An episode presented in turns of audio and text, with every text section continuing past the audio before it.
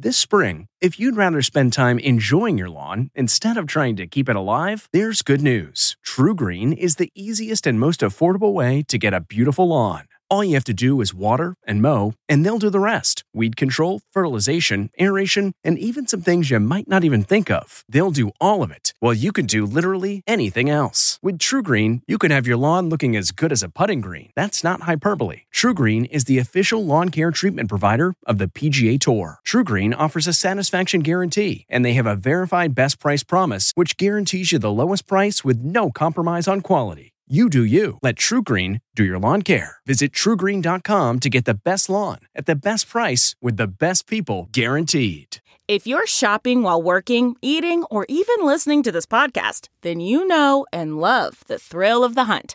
But are you getting the thrill of the best deals? Rakuten shoppers do. They get the brands they love with the most savings and cash back. And you can get it too. Start getting cash back at your favorite stores like Urban Outfitters, Fenty Beauty, and Expedia, and even stack sales on top of cash back. It's easy to use, and you get your cash back through PayPal or check. The idea is simple. Stores pay Rakuten for sending them shoppers, and Rakuten shares the money with you as cashback. Download the free Rakuten app and never miss a deal, or go to Rakuten.com to start getting the most bang for your buck. That's R A K U T E N.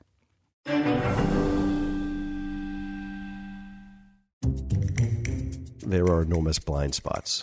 Intelligence is not a perfect science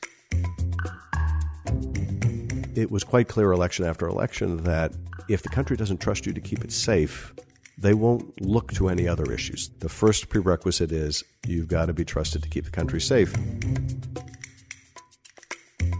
There is no perfect cyber patch for this. The Russians are a capable enough adversary. In 2020, if they want to get into the DNC and again, they will get in.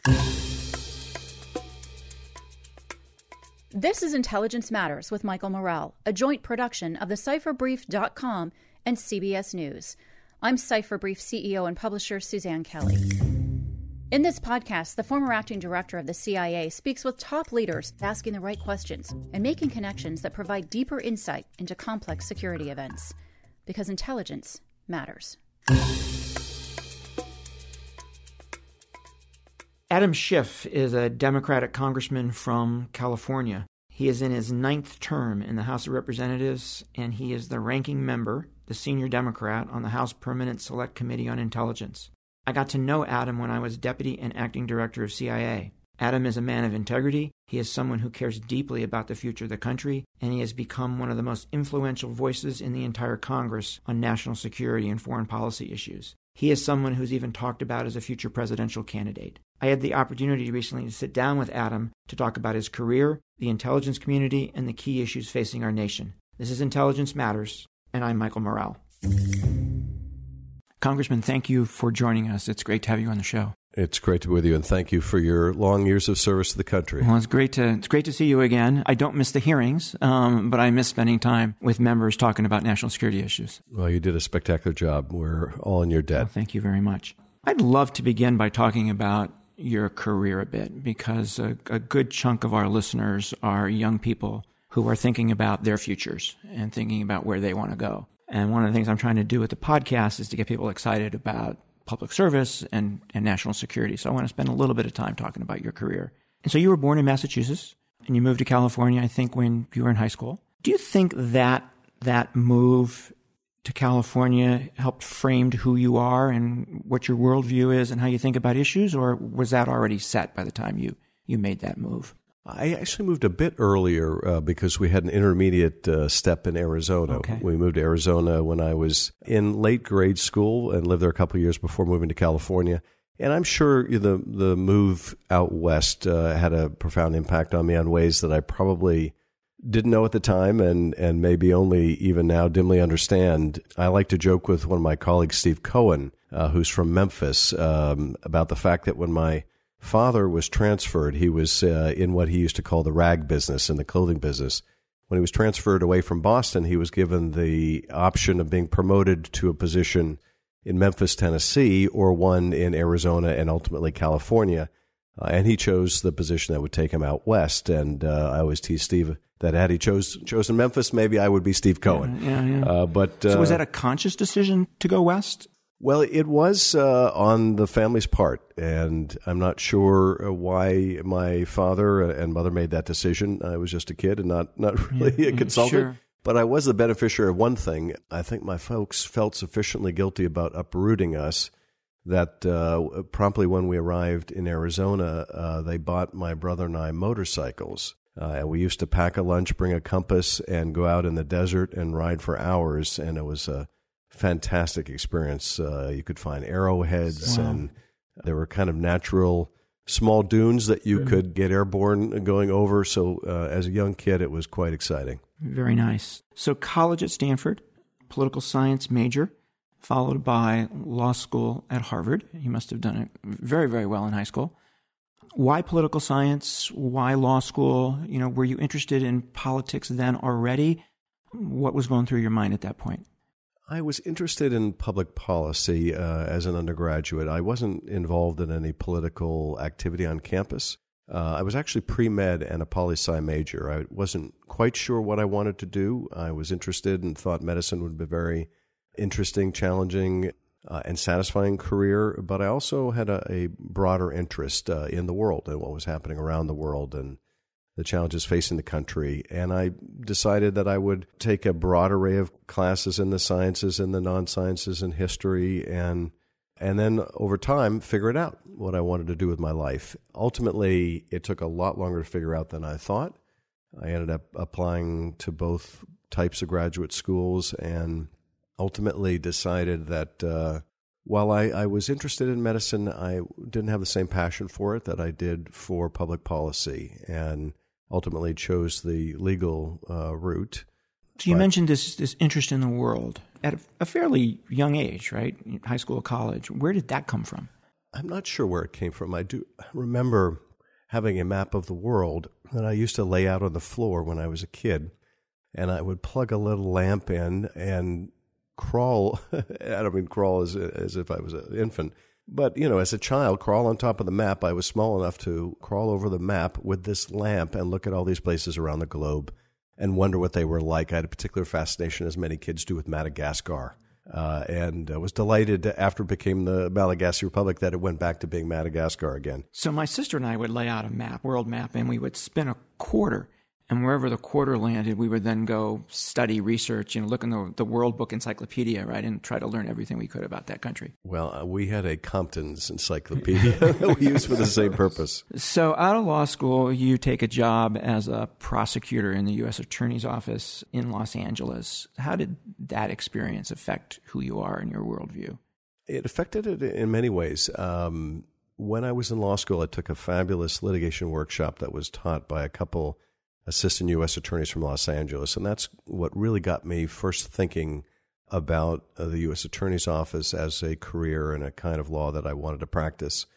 The wonderful thing about the U.S. Attorney's Office is you have a lot of time to do the investigations right, to really put a lot of uh, effort, thought, and care into your charging decisions. And they're big and they're fascinating and they're difficult cases. It uh, it taught me a, a lot about analysis. I think both law school and, and being an assistant U.S. attorney, how to think about problems, uh, skills that I use a lot in this job. Uh, and I know later on we're going to talk about some of the issues where you have an intersection between privacy and security. Uh, a lot of those skills that I learned as a prosecutor and, and in law school uh, come in really handy when you're trying to figure out okay, what is the real issue here? And how do we solve it? And how do we solve it in a way that doesn't have a lot of unintended consequences? I also learned uh, an important lesson that has served me well as a legislator, and that is uh, I spent a year clerking for a judge before I went to the U.S. Attorney's Office, and he would always say, the street out in front of the courthouse is a two way street, meaning you're going to go down it one day in one direction, you may need to come down it in the other direction.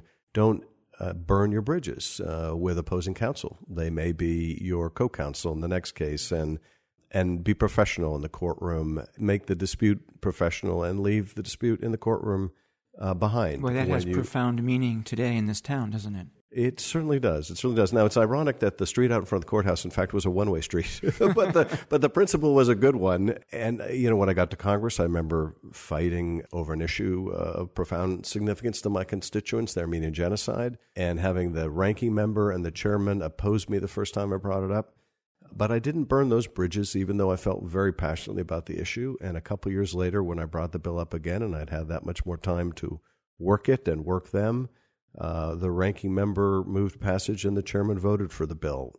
You know, those analytical skills, but as well the idea that you don't personalize differences on policy or or make a, you know in the case of a lawyer uh, an argument in the courtroom mean an argument outside the courtroom. Hmm, Interesting.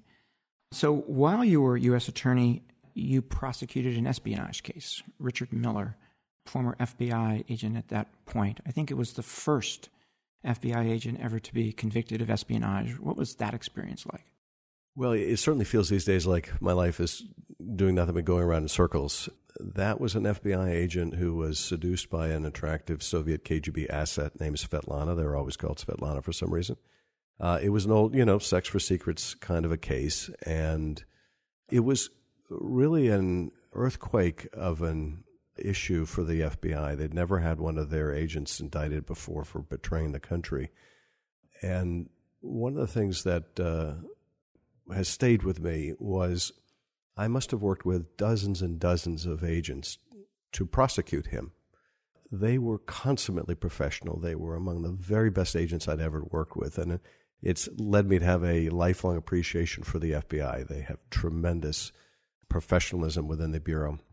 But I also learned something later uh, when I got to Congress and Robert Hanssen was indicted, another FBI agent. Right after you got to Congress. Right after I got to Congress, and I met with 2001. Free to talk about it, uh, then FBI Director Freeh. And what was striking to me is when I looked back at when Hanssen began his spying career, it was at the very time we were prosecuting Richard Miller.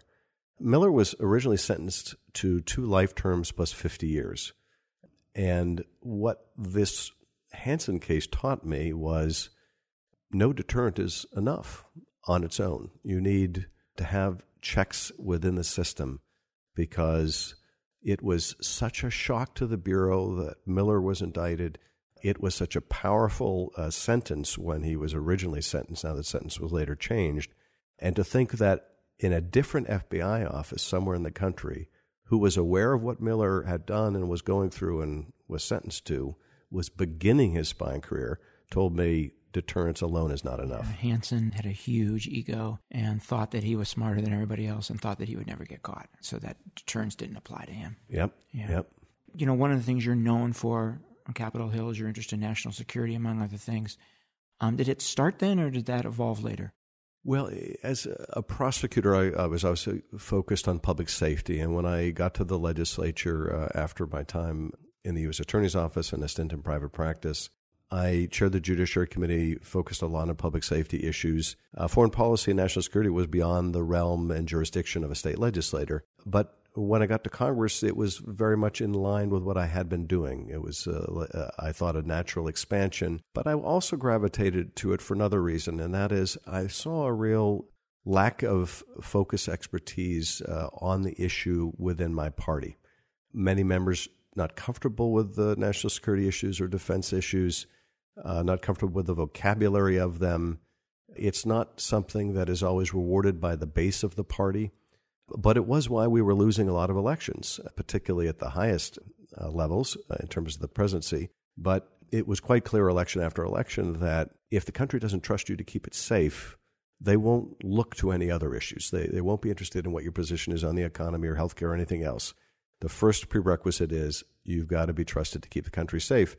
Uh, so I I figured this was an area that maybe I could add value. The House is a very big place, 435 people. You have to decide where is the area in a body that big where you can add value, or you'll be here for however long you're here and you'll find you don't add any value. So I formed a Democratic study group on national security. I brought in different speakers. I tried to educate myself uh, and my colleagues and, and make it uh, a niche where I could add value.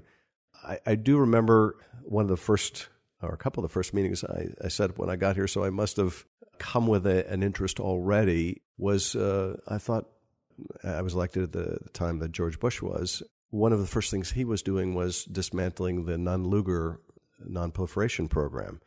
Uh, that was a program, as you know, where we were working cooperatively with the Soviet Union to blend down and destroy stockpiles of nuclear material. It's a very cost effective way, frankly, for the United States to protect it's itself. a very effective program.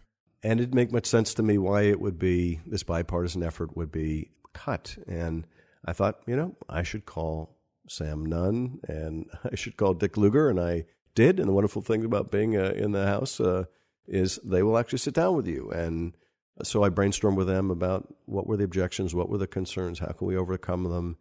So early on, I, I was both interested and, and, felt this was an area where I might add value. You really invested in it. You served on the House Foreign Affairs Committee. Um, you served on the State and Foreign Operations Subcommittee of the Appropriations Committee. You're on the House Intelligence Committee now, so it's something you've really invested in. It is. It is. And and I uh, came to be on the Intelligence Community Committee quite fortuitously. I remember uh, one evening I was walking through the Capitol and Leader Pelosi stopped me and uh, said, Can I talk with you? And I said, Of course. And she said, Have you ever thought about being on the Intelligence Committee? And I said uh, that actually I hadn't. And she said, Well, you know, we're about to begin an investigation into why the tapes, the videotapes of the enhanced interrogation techniques, uh, were destroyed. And I would like to have somebody on the committee with investigative experience. Would you be interested? And I said, Of course. And it was a rare instance where a member was solicited to join the committee. Was it 2008? Um, roughly? You know, it was roughly around that time. It may have been a little bit earlier than that mm. because I initially joined actually a different iteration. It was called the SIOP, the Select Intelligence Oversight Panel. It was an, that panel, which was short lived, was an effort to address one of the recommendations of the 9 11 committee, and that is that we merge the oversight and the funding responsibilities. Right. And that we have a, a particular focus I on Intel that. funding. I remember that. Uh, yeah. Because Intel funding is not done by the Intelligence Committee. It's actually done by the Defense Appropriations Committee. But it's such a significant enterprise, it was felt it should have its own oversight panel. And so I was initially asked to serve on that and then asked to serve on the full Intelligence Committee. I'm going to go back just quickly before we move forward. You lost your first two races. And I think that's really important because when I was at the agency managing analysts, I had folks who you know, were 4.0 in high school and 4.0 in college and, you know, went to the best schools and came to the agency and wrote their first piece of analysis and it comes back, you know, with red marks all over it. And it's the first time that they fail. And it failed in their life. And how they react to that really determines where they go from there. And you, you lost your first two races. What kind of experience was that and, and what did you learn from it? Uh, you know, I learned a tremendous amount from it, and uh, you know, it's often said you lo- learn more from losing than winning. That's not a reason to lose, uh, but it's nonetheless uh, very true. I, I, knew almost nothing about running for office the first time I ran for office, and it showed. But I, I learned a lot during that first assembly race, and a couple years later came back and ran for the again. state assembly in California. Yes, and uh, ran again, lost again. The second time I ran was 1994. I was challenging a a Republican and Republican leaning district, and it was quite a bellwether year for the GOP to my uh, misfortune. But again, uh, you know, I thought this was something that I had a passion to do, that I thought if I had the opportunity to serve, I, I would do well. And I knew that not having experience, not having money, not having a political name, I was going to take some lumps along the way and I had to be willing to do that. And if I wasn't willing to do it, I needed to pick a different profession. But it is a bit like a marathon. When you lose, you have to really dig in at the gut level. When you run at all, people will say, What are you thinking? And what makes you think that you've got what it takes? After you lose and you run a second time, those questions right. are multiplied exponentially. And, uh, and obviously you have to really want it and you also have to have a, a, thick enough skin to be able to take the, the questions that go along with it. You hope when you get through that, if you are successful, that you like it, and it turns out to be the right fit for you. I'm very glad I stuck with it because I have found it enormously challenging and interesting and rewarding. And uh, it's everything I, I hoped uh, in terms of uh, an opportunity to serve. You really do get to make a difference in people's lives. And, uh, and I'm glad I didn't give up. Back to the Intelligence Committee, both in the Senate and the House, the fundamental jobs of those committees is to oversee the intelligence community, right? To ensure the American people that the intelligence community is operating within the law and the Constitution, to ensure that taxpayers' money is being spent in the right way, and to make sure that they're actually effective in collecting and analyzing the intelligence that the country needs to protect itself. So you've now been on the committee for, for quite some time. What have you learned about the intelligence community? What have you learned that it does really well, and what have you learned it needs to do a little bit better? Well, it's been a completely fascinating experience, and there is no other committee uh, on the Hill where the learning curve is steeper because, by definition, you really can't know much about how the intelligence agencies operate until you're on the committee. So, for the first couple years, you really struggle to understand. Many of your briefers um, speak to you as if you have been living and working in this area your whole life, as they have. It is very like the military acronym laden and code name laden and Sometimes the code names change from year to year, and keeping all that straight is like trying to do a enormously complex jigsaw puzzle in your head while you're listening. Uh, but um, you know, I would say a, a couple things. First, I try to keep in mind two imperatives when I do my oversight. The first is we need to make sure that this stuff works and is protecting the country and that the agencies have the resources they need. They're devoting them in the uh, with the priorities that the country needs. And then second, we need to make sure that they're doing all of this in a lawful way that is respectful of people's privacy. And uh, and sometimes you can get so focused on one priority or the other that you forget the other priority. And I always. Uh, Both of them are in the preamble to the Constitution, right? Absolutely. Absolutely. I always, you know, ask the following questions of any intelligence program Is it constitutional? If it's constitutional, is it effective?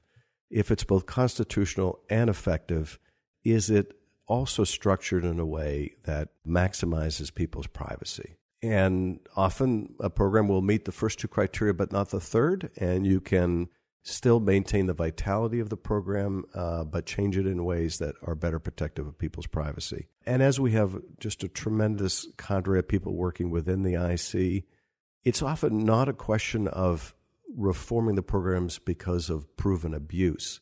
The abuse is very rare. Rather, it's often a question of reforming the programs to make it make the prospect of any potential abuse in the future even less likely. But uh, in terms of what I've learned about what the communities do well or, or don't do well, I would say, first of all, they do this better than any other intelligence service in the world. So they're the best at it in the world, and I would say by a quantum leap over the next most capable country. But even given that, there are enormous blind spots. And intelligence is not a perfect science.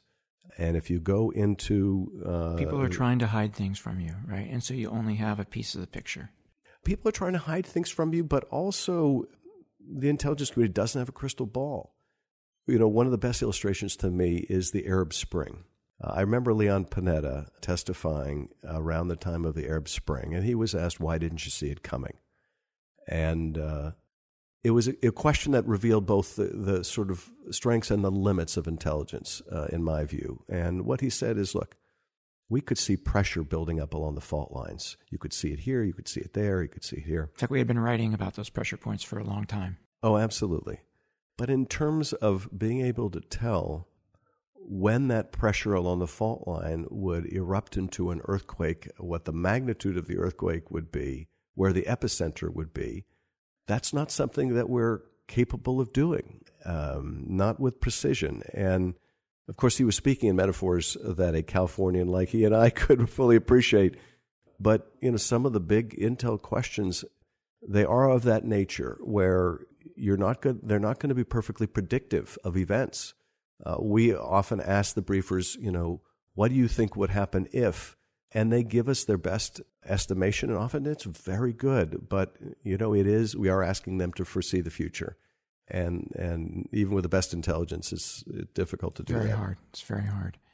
I want to get into the issues, Congressman, but just one more question about you here, which is all this experience you've now had with national security, foreign policy. What does that add up to in terms of Adam Schiff's worldview? Adam Schiff's view of what role America should play in the world? Well, what it adds up to me is even though this idea has been given a bad name, uh, it is fundamentally true, and that is America is an indispensable nation.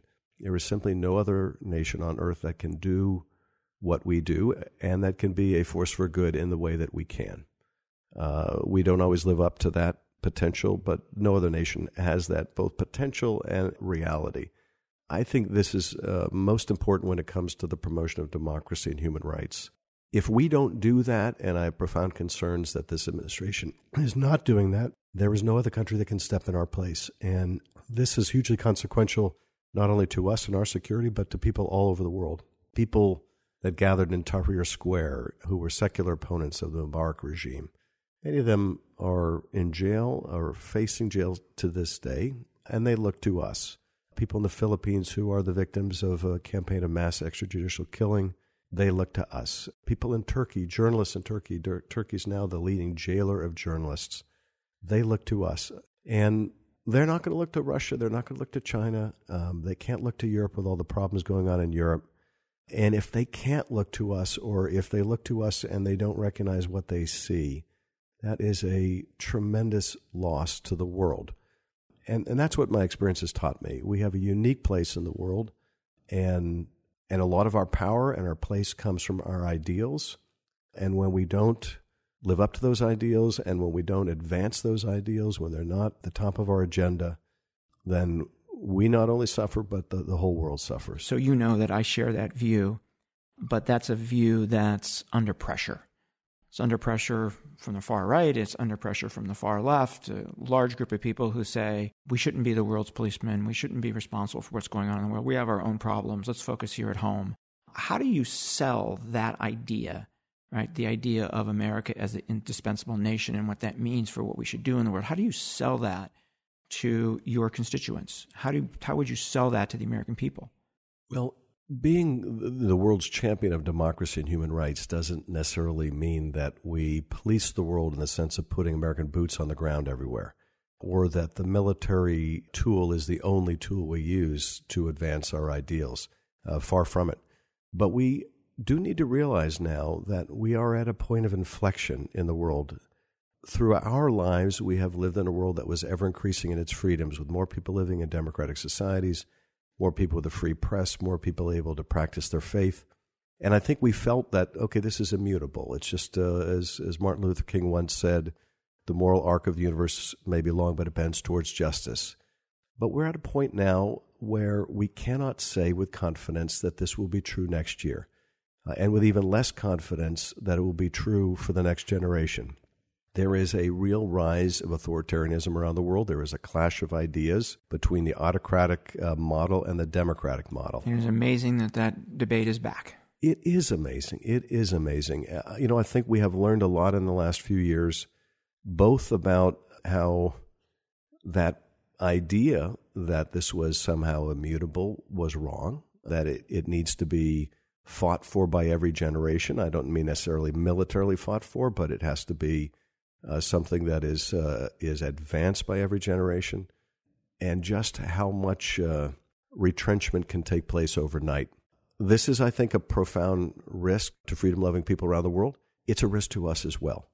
And some of the dynamic we see around the world, we are also now seeing at home as some of our own checks and balances are being eroded. So Americans better care about this because it's our lives as well as the lives of people all over the world. So the issues, Congressman, two big issues in front of the, the House Intelligence Committee at the moment. The first is um, reauthorization of Section 702 of the FISA Amendments Act. Can you give people a, a sense of for what, what that's about, why it's important, and what your position is on it? Section 702 is, as you know, a program that allows us to look at the communications of foreigners on foreign soil. Uh, and it has been enormously important in terms of being able to discover plots against the United States and, and thwart those plots and and even more often to help our allies uh, prevent attacks on their citizens. So it's been enormously important. Uh, you know, this is one of two major programs that have been the subject of reform. The first was the telephone metadata program. That program, frankly, added a lot less value in terms of national security than 702. I don't think there's any dispute about just how valuable 702 has been as a That's correct. Uh, intelligence tool and law enforcement tool. So there's broad recognition that we need to maintain the capability.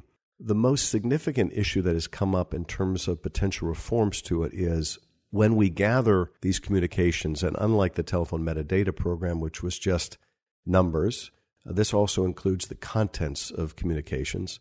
When we gather that on foreigners, there are times when we incidentally get information about Americans, either because the Americans are talking uh, about Americans or they're talking to Americans.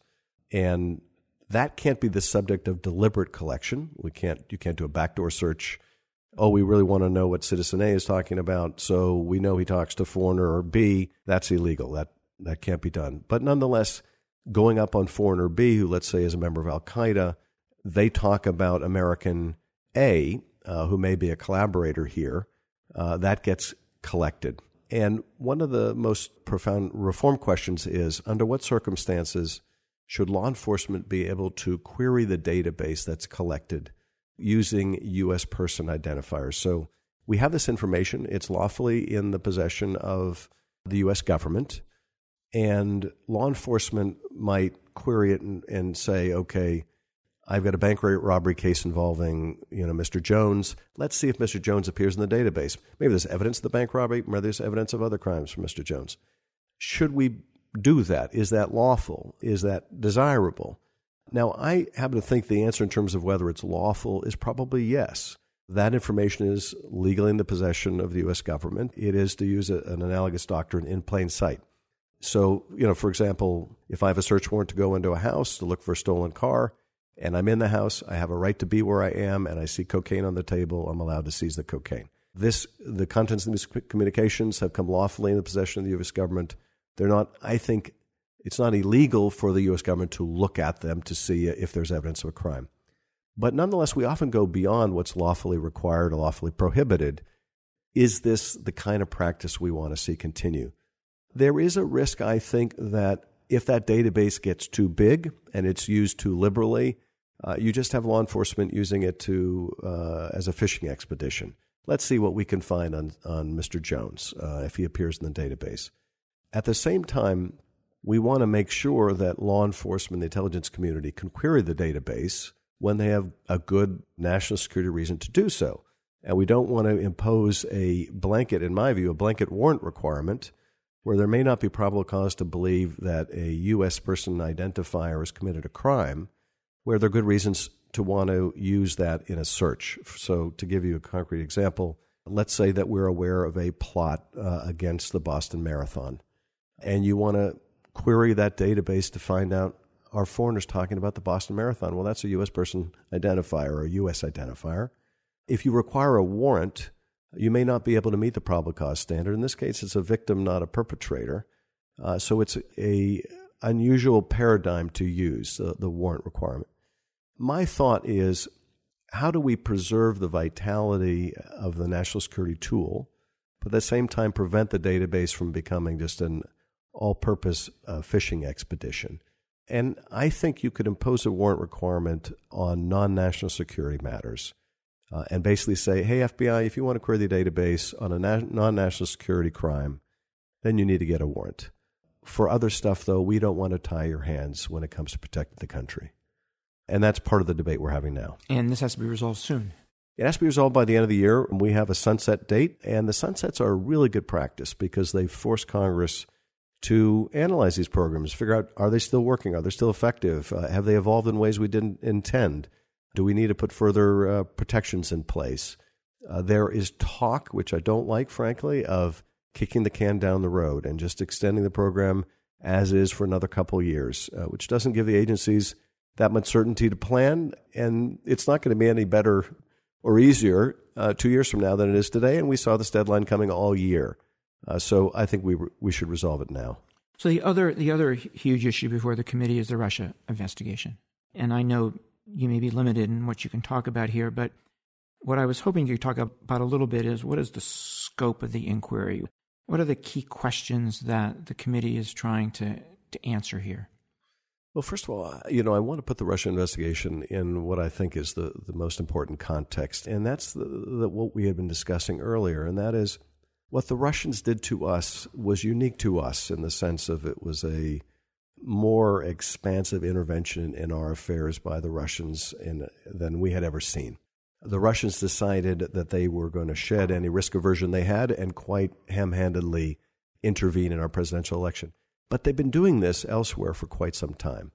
This was not only an attack on our democracy, it was an attack on the very idea of liberal democracy. And they have been attacking that ideal elsewhere.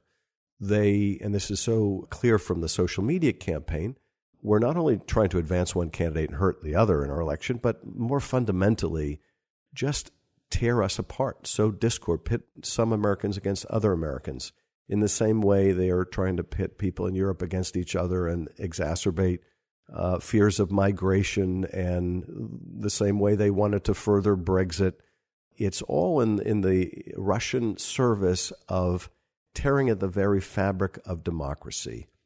The only thing Putin fears is not a losing a democratic election. If you're a viable opponent of the Kremlin, you end up in jail or dead. He does fear the ability of people to gather in massive numbers and protest and throw out even their autocratic rulers, which is why those color revolutions were so terrifying to him, and why, frankly, he harbored such a grudge against Hillary Clinton for speaking in support of people's peaceful right of protest.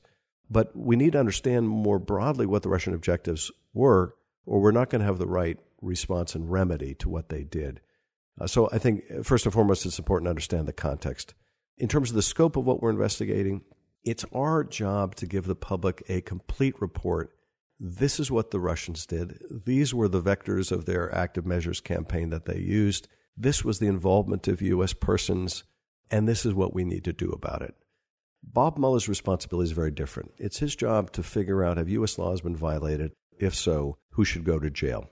He works for Rod Rosenstein, and the only public speaking that Rod Rosenstein may allow him to do judging from the, the memo he wrote about James Comey, is in the form of an indictment. Uh, so that's a very important job, obviously, to figure out how justice needs to be served and what the role of U.S. persons was and what crimes may have been committed.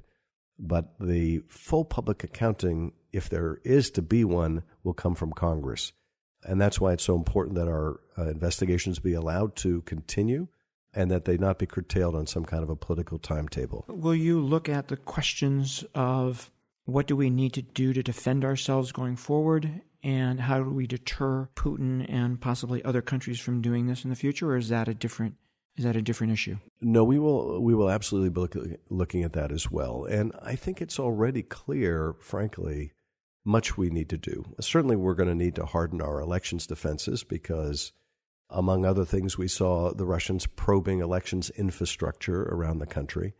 And first and foremost, we need to make sure that that infrastructure uh, is immune from cyber attack. But we also need to be aware that when it comes to the Russian hacking and dumping operation, the hacking of the DNC, the hacking of the DCCC, John Podesta, there is no perfect cyber patch for this. The Russians are a capable enough adversary in 2020, if they want to get into the DNC and again, they will get in. And if they want to get in the RNC, they'll get in there too. And if a cyber patch is not the answer, if a cyber defense is not a complete solution, then what is? And I think the answer is we need to forge a national consensus that no matter who it helps or who it hurts, if a foreign party intervenes in a U.S. election again, we will all roundly repudiate them. And none of us will take advantage of the situation. We didn't have that consensus last year. Mr. Trump was more than willing to profit from the WikiLeaks publication of the Russian stolen materials and uh, unwilling to condemn it. To this day, the President of the United States is unwilling to condemn it. And the single biggest barrier to getting to that national consensus is, um, unfortunately, the President of the United States, who continues to say this is all a hoax. But somehow we're going to have to get there, or we are going to remain deeply vulnerable to, if not Russian next time, some other foreign actor. As you know, Alexander Hamilton wrote about the dangers of foreign interference in our democracy a long, long, long, long time ago. Yes, indeed. During one of the first hearings on the Russia investigation in the House Intelligence Committee, you had a very strong opening statement um, where you laid out what was, I think, a, a pretty strong circumstantial case that U.S. persons um, had aided the Russians in some way here. That's now several months ago. I mean, would you make that same case today? Is it would it be stronger today? What can you say about that? Oh, I think you would have a much more powerful case to make today. Uh, if I was giving that opening statement again, I would say I believe that we're going to find evidence that the Russians, through intermediaries, approached the very highest levels of the Trump campaign and offered them dirt on Hillary Clinton, and that the campaign said that they would love to have that help. And in fact, indicated to the Russians what the best timing for that would be, which would be in the late summer. I would also uh, say that I believe the investigation would find that members of the Trump campaign were in direct and private communication with WikiLeaks, the cutout the Russians would use to publish a lot of these materials. Now, all, all of this, of course, is already in the public record. Mm-hmm. I think if I had said uh, in March that we would see in writing the campaign express its willingness to accept Russian help, people would have said, You're crazy. You're never going to find that. That's the purest of speculation. Well, that is now in black and white. And the only reason that that isn't even more breathtaking is that the information in the investigation has come out in small pieces. And it's very hard when that happens for the public to see the whole picture. Uh, but some of those small pieces now, in their context, are really breathtaking. What we know now in the public record, and obviously I can't go beyond the public record, but we know that in late April uh, of last year, the Russians approached uh, George Papadopoulos, a foreign policy advisor to the campaign, and informed the campaign that they had stolen Hillary Clinton emails. Ironically, the Trump campaign may have been made aware that the Russians had Clinton and Democratic Party emails before Hillary Clinton's campaign was made aware of this. Uh, they may have been aware they were hacked, but not necessarily that the Russians were in possession of these emails. But the Trump campaign was. Uh, that was in April. Now, weeks later, these uh, three high campaign people Manafort, the campaign manager, Donald Trump Jr., the president's son, and Jared Kushner, the president's son in law, meet with these Russian emissaries uh, with the promise of dirt. And as, as you know, uh, Mike, Russian tradecraft will use intermediaries to give them some classic Russian intelligence operation. It's a it's classic, and they will test the waters. Are these people willing to play ball? Are they interested? What can we gain out of this? And let's dangle something and see if they bite. So, what do they dangle? They dangle some information about the Ziff brothers. Now, the campaign has been put on notice that they have more than this, that the Russians, in fact, have Clinton emails. The message the Kremlin gets back from that meeting is twofold. Number one, we'll play ball. We'd love to have your help. And number two, we're deeply disappointed in the dirt you gave us. Don't you have something better than that? Now, of course, the Russians have a lot better than that. That message gets sent June 9th in that meeting. It's only days later that Julian Assange announces for the first time he has received the stolen emails. So the picture that is presented now is exponentially more powerful than the one I could present in March. And uh, we still have a lot more work do to do in the investigation. Do you think we'll eventually find that somebody inside the campaign actually helped the Russians, actually assisted their interference in the election, as opposed to just accepting, right, the stupidity of accepting the Russians' help and what the Russians were doing and, and showing interest in it, actually helping the Russians? Do you think we're going to find that? Uh, I guess I would say a couple of things. First is what kind of conduct ought to be anathema to the country? what kind of conduct in terms of foreign intervention and U.S. participation ought to be reprehensible. Should have picked and, up the phone and called the FBI the first time they walked in. Right? Well, absolutely. And then the next question is what's criminal? What rises the level of a prosecutable offense? Now, I would think that the conduct that has already become public meets the reprehensible test. It ought to all shock the conscience uh, that a U.S. presidential campaign would invite foreign intervention and then gleefully use it, uh, which is exactly what happened. And that's pretty un- incontrovertible at this point.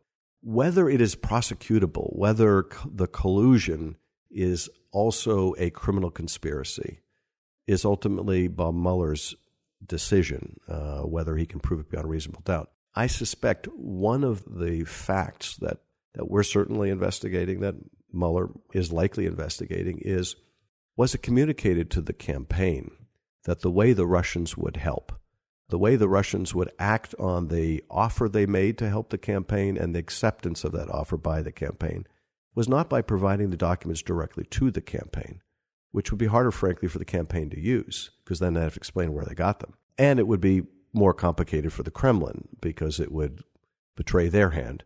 Uh, was it communicated to the campaign that the way the Russians were going to help was by using a third party, WikiLeaks, or by, use, by publishing themselves through their cutout uh, Guccifer 2 and DC Leaks.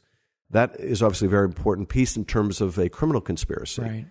But even without that piece, you still have the offer of help, the acceptance of help by the campaign, and the provision of help by the Russians. We all ought to condemn that. Right, right. So I wanted to cover a whole bunch of national security issues, and we don't have time to do that. But I want to end by talking about something I think actually more important than Iran and North Korea and China. I want to talk about what's going on here at home, both the economy and politics, because I happen to believe, and I'm sure you agree, that at the end of the day, the most important determinant of our national security is the health of our economy and our society. So I want to get your sense of sort, sort of where we are economically as a nation. And I was struck by the recent McKinsey study that, that just came out that says that one third of all the current jobs in the US are going to disappear by 2030 as a result of automation. And more jobs will eventually be created, but that's going to take some time. It's going to be a big transition. It's going to be painful. And if the government doesn't do the right thing, it's going to tear at the very fabric of who we are as a society and, and our politics. And I just wanted to get your sense of what you think the right thing is here. What do we have to do as a nation to deal with this problem of people being dislocated by, by automation? I think this is a very uh, enormously consequential issue. And you framed it the right way. This is about the health of our economy and the health of our society. If you look at a lot of what is driving these authoritarian developments around the world, it is economic dislocation. And that is also coupled with fear of the other, uh, which is so heavily implicated in the migration issue in Europe. But that's present here at home as well. And what I have seen uh, in terms of what the administration is offering on these two critical questions the profound impact and of the global economy and automation, as well as uh, the divisions within our society that the Russians are seeking to exploit. What I see is no economic program to deal with that, a promise that you're going to win so much you'll be tired of winning, and rather an exploitation of those societal divisions as a way of distracting from the lack of any economic agenda. Now, that I think is the failing of the administration, but that doesn't obviate the need for my party to come up with good answers as well. And when I looked at what happened after the election, it was quite apparent to me that uh, one of the common denominators you see in both red and blue areas is that distressed communities where people were leaving along with the jobs and people's hopes largely went with Donald Trump, and those that were growing, where people arriving in hopes of jobs and opportunities, those largely went with Hillary Clinton. So it's a political imperative for my party, but more importantly, it's a policy imperative for the country to deal with the enormous changes that are going on, part of which are, are resulting from globalization, more of which, as you point out, are resulting from automation. And I think the reality is the economy is just not working for too many Americans, uh, not working indeed, probably for a majority of Americans. We've created significant wealth in the last 10, 20, 30 years but it hasn't been wealth that has been created everywhere in the country. It's been regionally created wealth. Uh, areas of the country that are doing well are doing better, and areas of the country that are doing poorly are now doing more poorly. And that's true of individuals as well. I think we need to look at each community and figure out how do we make sure we leave no community behind. Pittsburgh had an amazing transformation from a hollowed out city in the Rust Belt to a thriving economy. Now, they had certain things going for them, like Carnegie Mellon and other infrastructure, but they built a booming tech business and healthcare business uh, sector. And we need to look at what we did right in Pittsburgh and how we can replicate that elsewhere. In every part of the country, there are attributes that can be drawn upon. I don't think that we can go into parts of the country, and to use the, the coal metaphor, and say that we're going to change the global market in energy. I think we need to level with people. You can't push uh, back against these fundamental dynamics underway. You just can't. You, you know, you automation is like gravity. There's no resisting it. You can't stop people from innovating. What you can do is prepare them for the na- changing nature of the economy by making sure that they have the skills they need to succeed, make sure they can afford an education and not be, be placed under crushing debt. The economy isn't working for young people because they can't afford college. And the economy isn't working for middle aged people because when they do lose their job, when they are dislocated by automation or these other forces, it's too hard to get one of an equivalent pay. And we, we need to use all the levers that we can in the public and private sector to make changes to the way our economy is functioning. We can do that through our, our tax structure, and unfortunately, the tax bill before us is going to make all these problems worse. It's going to simply accelerate the trend of the wealthy doing better and the middle class and the poor doing worse. And it gives no incentive really to create jobs. It creates an incentive for higher share prices and higher profit taking among corporations that are doing well, but it doesn't do anything to put people to work or raise their wages. Uh, so I think that the, the central preoccupation for us ought to be how do we make sure we leave no community behind? How do we make sure that kids can afford to go to college? How do we make sure that people in midlife can get the skills they need and have a chance to get back into the economy if they lose their job? And those that are getting older have some security in their retirement. So, that I think is the overarching challenge that we have to meet. And I think it calls for a, uh, a robust economic agenda and not just a bunch of promises. And then the other issue, which is related, is the political dysfunction. You know much better than, than the rest of us, but there is certainly a perception that our elected officials can't come together and make compromise that advance us economically and as a society. That scoring political points is more important than coming to solutions to some of these really, really tough problems. Is that true? If so, how did we get there? And if so, how do we get out of this? It is definitely true, and, and this is a foundational problem. If we're going to bring about a new economic agenda so the economy works for people and we address these problems, there are good solutions to doing that. There are good ways to do this. There's, you know, our country was fortunate to um, go through an industrial revolution and benefit from that and modernize and, and become a economic powerhouse uh, we were fortunate to lead uh, much of the technological revolution, and we can go into the future uh, with the confidence of being able to compete in this new environment if we're able to make certain changes in our economy, which we can do if we have a Congress that can work together, an administration that can work together to solve these problems. A big believer in something Bill Clinton once said uh, there's nothing wrong in America that can't be cured by what's right in America and we have a tremendous amount going for us, more than any other country on the face of the planet. But we are getting in our own way.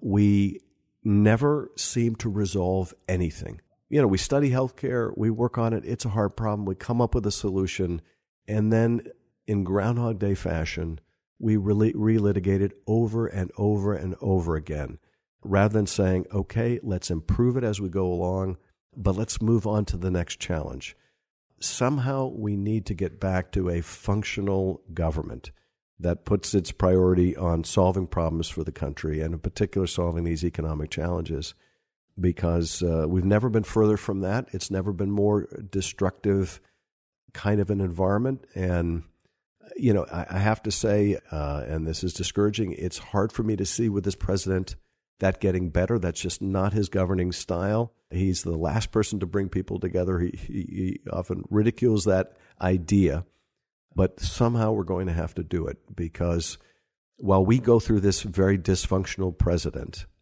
the rest of the world is not standing still. China is not standing still, and we can't either. Congressman, you've been you've been very generous with your time. Just have one more question, which which I think you've actually answered, but the question is going to be a little bit different. When you look at the lists that get published of people who might be the Democratic nominee in 2020, your name shows up on those lists from time to time, and I'm not going to ask you about that. That's not fair. Um, you're not going to answer it anyway. But but I do want to ask you something with that in mind, and that is there's something that the great Harvard economist and philosopher John Kenneth Galbraith once said that has always resonated with me as I looked at other countries in the world. And what he said is all of the great leaders have had one thing in common it was the willingness to confront unequivocally the major anxiety of their people in their time. This and not much else is the essence of leadership. And I just wanted to get your reaction to that quote. And more importantly, what do you think the major anxiety of the American people is at this moment? I think the quote is spot on. And I think the major anxiety people have at this moment is that their lives, and more importantly, the lives of their children, are not going to be what they thought and hoped. And the quality of life for their kids and the next generation uh, is going to be less, not more. We've had an, inter- an inter- intergenerational compact in this country as long as it's been around that we would make sure life was better for the next generation, and we were nagging on that. Uh, and I think that is deeply disturbing to the American people uh, that the, the American dream, in a, in a way, seems to be slipping. By the way, that's exactly why those folks showed up in Tahrir Square, because they wanted a better life for their kids than they, they thought was possible. Absolutely, absolutely. We we all want that, and and it's not beyond our grasp, uh, and it does require us to work together. Uh, it requires us to not exploit the differences between people, but bring the country together to meet these challenges. It requires the, the Congress to set aside some of the the, the strident partisanship uh, and being be willing to uh, roll up its sleeves and get things done for the American people. We can have another great century of progress and improving quality of life. There's nothing getting in our way except ourselves. But at the moment, we are profoundly in our way. We are tearing at the institutions of our own government. We don't need the Russians to tear us down anymore. We're doing a hell of a job ourselves. But, but I think that's the profound anxiety people face. And if we don't deal with it constructively, people turn on each other, uh, which would be the worst thing uh, for the country. Uh, so let's put our focus on making this economy work for us, uh, making ourselves competitive uh, around the globe and meeting these challenges head on with the can do spirit that we've been known for. I still feel the optimistic vision is the best one for the country, and we have every right to be confident going into the future uh, if we work together. Congressman, thank you very much for spending time with us. It's my pleasure. Thank you. That was Adam Schiff. I'm Michael Morell. Please join us next time on Intelligence Matters, and please leave a comment on iTunes. We care about what you think, we read everything. Thanks for being with us.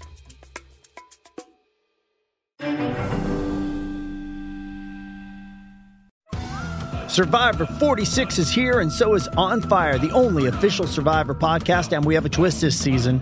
The winner of Survivor 45, Dee Valladares, will be joining us every week. We're going behind the scenes of the biggest moments, the how and the why things happen, and the strategy and analysis you can only get from someone like me, a Survivor winner.